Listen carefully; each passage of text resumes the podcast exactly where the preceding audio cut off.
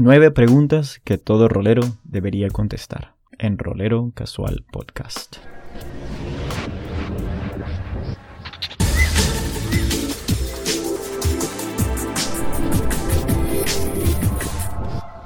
Damas y caballeros de todas las especies, esto es Rolero Casual, donde exploramos los juegos de rol desde la ignorancia. Yo soy Azrael, un rolero cuestionante.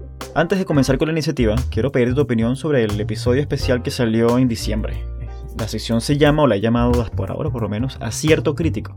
Y es donde me gustaría colocar cosas como entrevistas y asuntos por el estilo en el cual no me tengas que escuchar solamente a mí, sino que procuraré traer a gente del mundo rolero que se quiera anotar, que se quiera prestar para esto, para ver qué pasa, para que nos cuente sus proyectos, sus ideas, cosas por el estilo. La verdad, yo no soy muy de, entrevistar gente, no sé cómo se hace eso, como podrás haberte dado cuenta ya en el episodio anterior.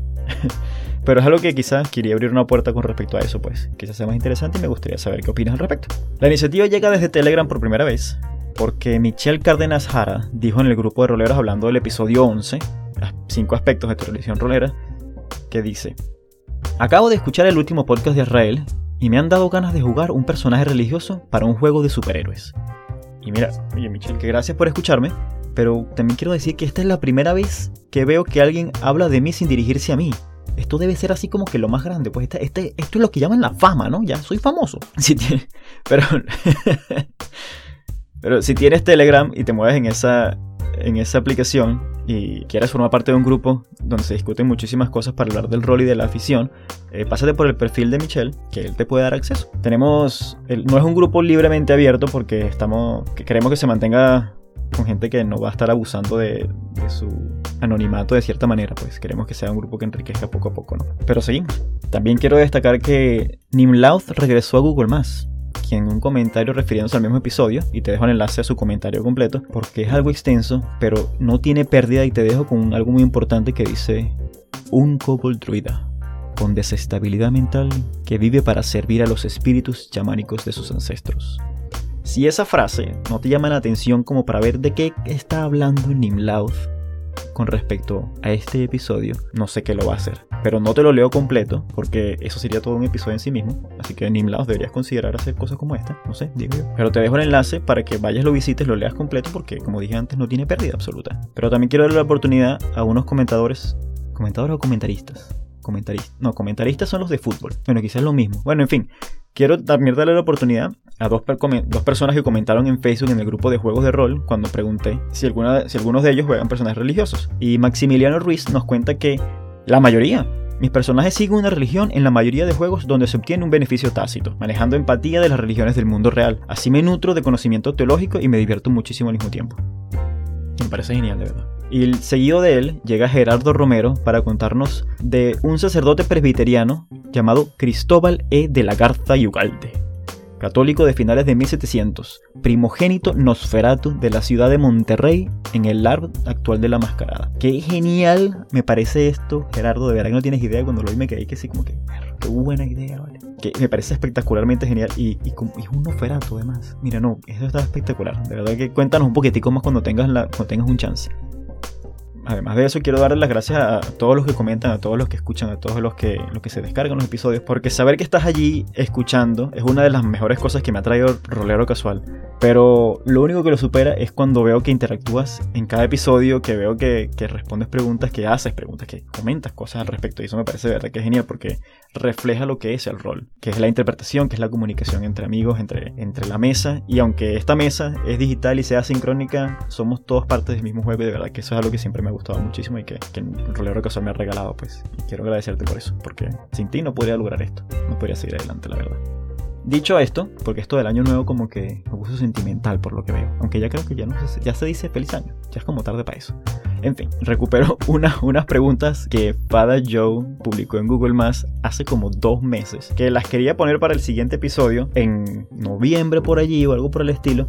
Pero salió el episodio especial sobre Frágil y, sus autores que son Celia y, y, Berión que dije, no, mira, no quiero hablar de esto. Y esto está, me gusta más aprovechar esta oportunidad porque estaban lanzando su, su crowdfunding, que salió buenísimo, de hecho. Y bueno, si no, si no aproveché ese momento para por lo menos darles un poquitico de boost allí a la señal para que se escuchara un poquitico más, pues me iba a perder la oportunidad de, que quizás tú quisieras formar parte de ese, de ser mecenas. Entonces, bueno, la verdad. En fin, eso está de más, eso no importa, porque por fin voy a responder las preguntas que Fada Joe publicó en Google Maps hace como dos semanas, porque me parecieron súper interesantes y quiero saber tus respuestas también. Te las voy a dejar colocadas acá completicos para que las copies y las pegues y puedas responderlas una por una sin tener mucho, mucho, mucho problema. La primera de ellas es ¿por qué se usan los dados en los juegos de rol y qué significan para ti? Me parece a mí que es súper sencillo eh, cuando veo que dices dados, como viene de una traducción, creo que se refiere a cualquier elemento del azar, porque para eso es que se usan la mayoría de las veces los dados, o las cartas, o las runas, como en el caso de espada negra y de frágil, etcétera, etcétera. Eh, son elementos que permiten hacer que alguna acción se realice sin jugar al juego de, ladrones y, policías que jugamos de niños diciendo yo te maté, entonces yo te maté primero. Entonces, claro, el azar permite que las acciones se realicen desde cierto punto con, un, con alguien imparcial como son los dados, como que son las cartas, que son las runas. Eh, aunque las cartas tienen memoria de azar, pero eso es otra cosa, que son cosas consideradas dependiendo de cada juego, ¿no? Y creo que son elementos que permiten darle tensión a las partidas porque siempre que lanzas un dado todo el mundo está pensando, queriendo un resultado. Y esa es la idea, ¿no? Darle, agregar un poco de atención y tener un, alguien imparcial que está tomando, entre comillas, la decisión de lo que está ocurriendo, tomando en cuenta el bagaje que es el personaje que está realizando. Y para mí significan, significan eso, que son una herramienta de, de, contar una historia en la cual tienes una intención de hacer algo y todo va a depender de, de qué tan preparado estés. Y si estás muy bien preparado, pues es más posible que consigas lo que estás buscando. Y si estás menos preparado, siempre será una muy buena historia lograr el, el éxito en esa, en esa situación, que me parece súper entretenido, súper genial. Y también si estás muy bien preparado, y fracasas, pues por supuesto que también es genial. La segunda pregunta es, como máster y o jugador, ¿cómo te entonas para una partida? ¿Qué cosas haces para prepararte para una sesión? Mire, yo la verdad el mundo del masterismo no lo domino muy bien, pero como jugador, bueno, tampoco soy muy bueno. Eh, bueno, no sé, creo que creo que creo que está, estoy normal, soy soy normal, no soy la gran cosa. De prepararme, prepararme como si muy poco. Porque yo en general no me preparo para nada. Creo que eso es un problema que estoy teniendo. Hmm, las verdades surgen en este podcast. Lo que hago para, como para entrar en el ambiente del juego es eh, revisar el manual, eh, cosas súper sencillas, buscar mis dados, cosas, cosas así súper superficiales. No, no soy de escribir una historia súper profunda en cuanto a lo que está pasando, sino que es más aprovechar lo que dice la hoja, ¿no? Para seguir adelante y para interpretar mejor quién es ese personaje que estoy jugando. No sé si eso sirve de respuesta, pero bueno, vamos a eso. La tercera pregunta, ¿cuán importante es para ti la parafernalia rolera? Se refiere a los dados, manuales, mapas, en miniaturas y todo eso, me imagino. Pues mira, no mucho. La verdad, más allá del, del elemento de azar, que son los dados, eh, si sabemos jugar el juego, venga, buenísimo. Si tenemos un manual en la mesa, que como ocurrió muchísimo en, cuando yo empecé a jugar, y de hecho, hasta hace muy poco yo no tenía mi propio manual.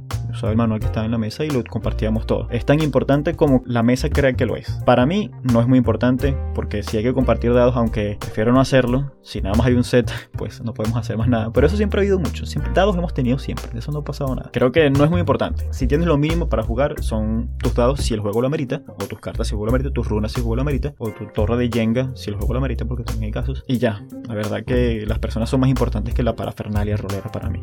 Cuarta pregunta, ¿qué significa rolear? O lo que llaman el roleplay. ¿Es importante para ti o no lo es? ¿Qué importancia tiene? ¿Te sumerges por completo en tu personaje?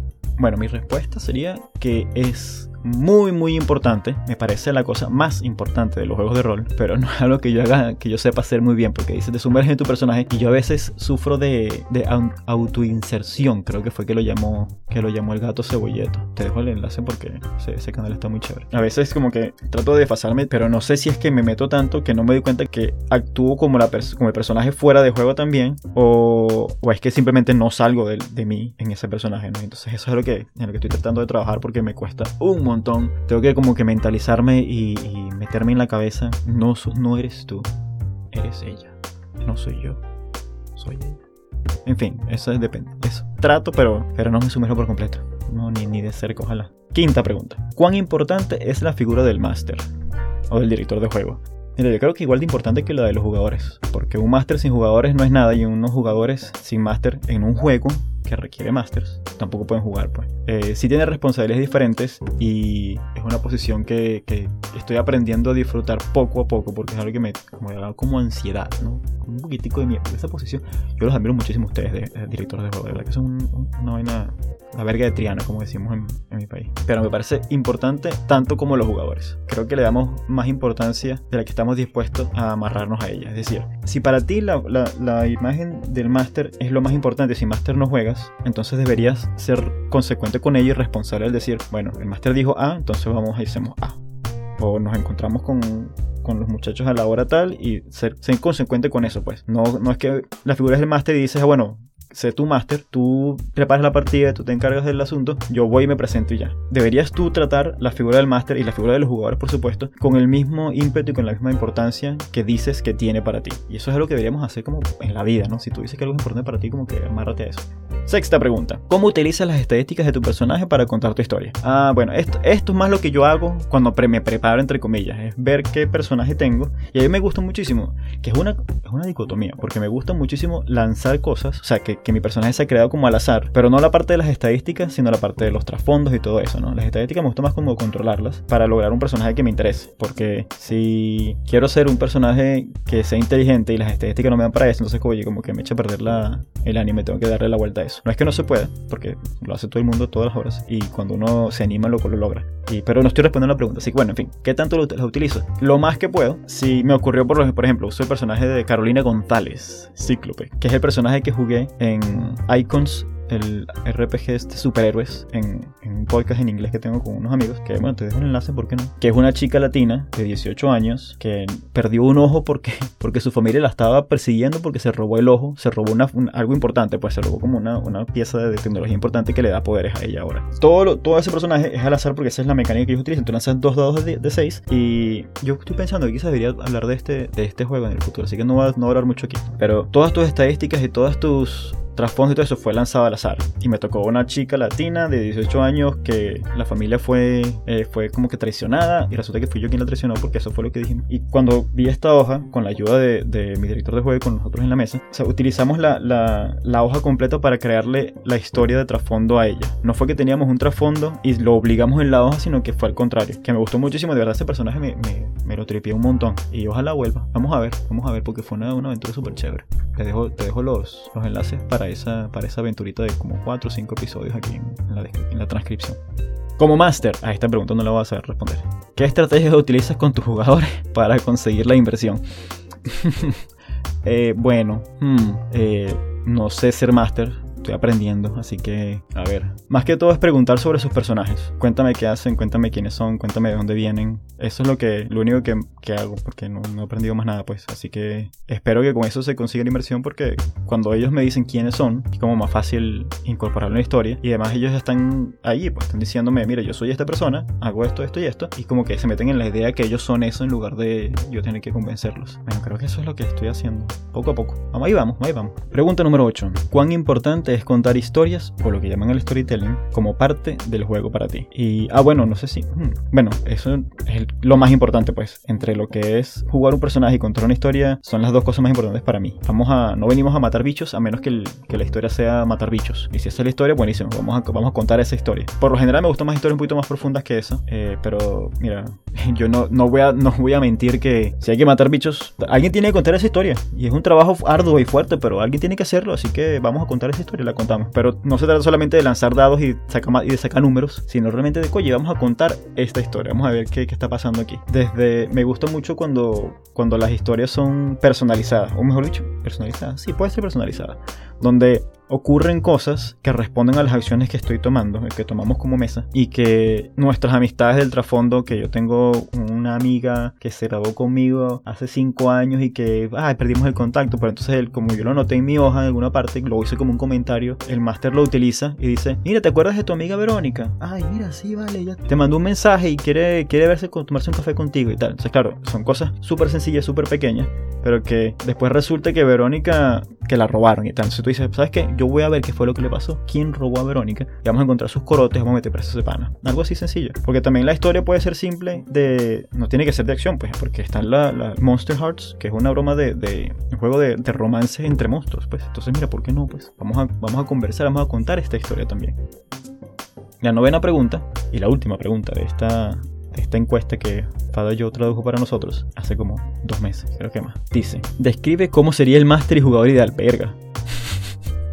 Bueno, Bueno, el jugador ideal te lo tengo facilito porque tengo un episodio de eso, que te dejo el enlace para que lo veas. Son 12 formas de ser un buen jugador de rol que está en Rolero Casual Podcast. Mira, vale, qué, qué manera tan, tan, tan sencilla. Las transiciones perfectas. Pero para el máster ideal, la verdad el máster ideal no es muy diferente al jugador ideal. Es responsable, es puntual, es dedicado, pero no dedicado en el sentido fuerte de que vas a pasar 15 horas planeando una hora de, juego, sino estar atento. Creo que esa es, lo, creo que esa es la, la característica más, más puntual de un máster ideal estar atento a, lo que sucede en la mesa, porque así como yo cuento una historia como jugador, el máster también quiere contar una historia como Dios del mundo en el que estamos jugando. Y creo que estar en contacto con la, esencia de la historia que quiere contar y la esencia de las historias que los personajes quieren contar y cómo unirlas es lo que lo hace un máster ideal. Tomar las consecuencias de las acciones e incorporarlas en la narrativa para que sean parte de lo que va construyendo esta historia que estamos, que estamos formando juntos. Creo que eso es lo que más rescato de, de ser máster, porque es lo más difícil, pues todo lo que es improvisar. O sea, cuando tú tienes que improvisar para una persona, que es tu propio jugador, eh, muchas personas nos, nos, cortamos y decimos, esto está muy difícil y, nos parece complicado entrar en este mundo del rol por eso, porque es difícil decir, como que yo soy este poco número. Pero imagínate tú ser la persona que no tiene una hoja para definir cómo debe actuar, o cómo debe comportarse, o qué tipo de, de ideas y trasfondos debe utilizar. Idiosincrasias tiene, no, sino que tienes a todas las hojas de personajes del mundo y en un instante tienes que cambiar de ser un un a ser una profesora, a ser un mago y que todo tiene que además quedar bien porque eso, es algo, eso es lo que a mí me mata, me aleja de ser máster tanto es porque estoy entrando en, la, paz mental diciendo, mira, vamos a, dejar esa ansiedad que me da todo, todo ese miedo a fallar y a que todos los personajes sean el mismo personaje, porque creo que al final de cuentas no es tan complicado para muchos, o por lo menos para mí, poder tener en mi cabeza tantos personajes separados y poder darles personalidad a todos de una manera que sea consecuente, que sea concreta y que sea concisa, esa es la palabra que estoy buscando. Que vaya a alimentar la historia, es que es una cosa que, que me parece tan fenomenal y tan intimidante. Yo no sé cuántos, cuántas, cuántas personas que sean directores escuchan a Rolero Casual, porque la verdad yo soy más jugador que, que, que director por si no te habías dado cuenta. Pero es mi idea que, que, mientras más involucrados estemos todos como jugadores y como directores en la esencia de, de, la historia, en director, y la esencia de tu personaje y del futuro lo que quieres lograr, y cómo la cuentas y cómo te das, cómo das a conocer esa historia, se va hilando algo mucho mejor que de lo que yo como jugador hubiese pensado y lo que tú como director hubieses pensado también. No sé, creo que, creo que lo voy a dejar hasta acá. Este, el primer programa del año empieza bastante ligerito, súper sencillito. Vamos a ver cómo, cómo seguimos. Bueno, y si todavía se puede, si me lo permites, feliz 2018 y que tus dados saquen puros a ciertos críticos. Quizás veamos unos más por acá también. Deja una reseña en el reproductor de podcast favorito, preferiblemente en Apple Podcast, porque dicen que, eso ayuda bastante y que supuestamente así es como te encuentra la gente. Yo la verdad no sé cómo me encontraste, pero gracias por que estés aquí. Y déjame tus comentarios y tus sugerencias en todas las redes sociales donde me vas a encontrar como Azrael CSS, menos en Google porque en Google te obligo a usar tu nombre y apellido, donde me puedes encontrar como más hasta de la rocha. Y también pásate por la página. En rolerocasual.com puedes dejarme unos comentarios también. Aquí en esta misma entrada donde vas a encontrar todos los, los enlaces de las cosas que he estado hablando. Pues esta es un poquitico más relajada, no va a haber tanta, tanta transcripción como, como me gustaría, pero, pero creo que es una manera nueva de comenzar. Vamos poco a poco. Yo soy Israel, despidiéndome de ti porque el año ha comenzado y es hora de, de lanzar más dados, de jugar más cartas y de leer las runas. ¿Y a ti? ¿Cómo vas a rolear este año?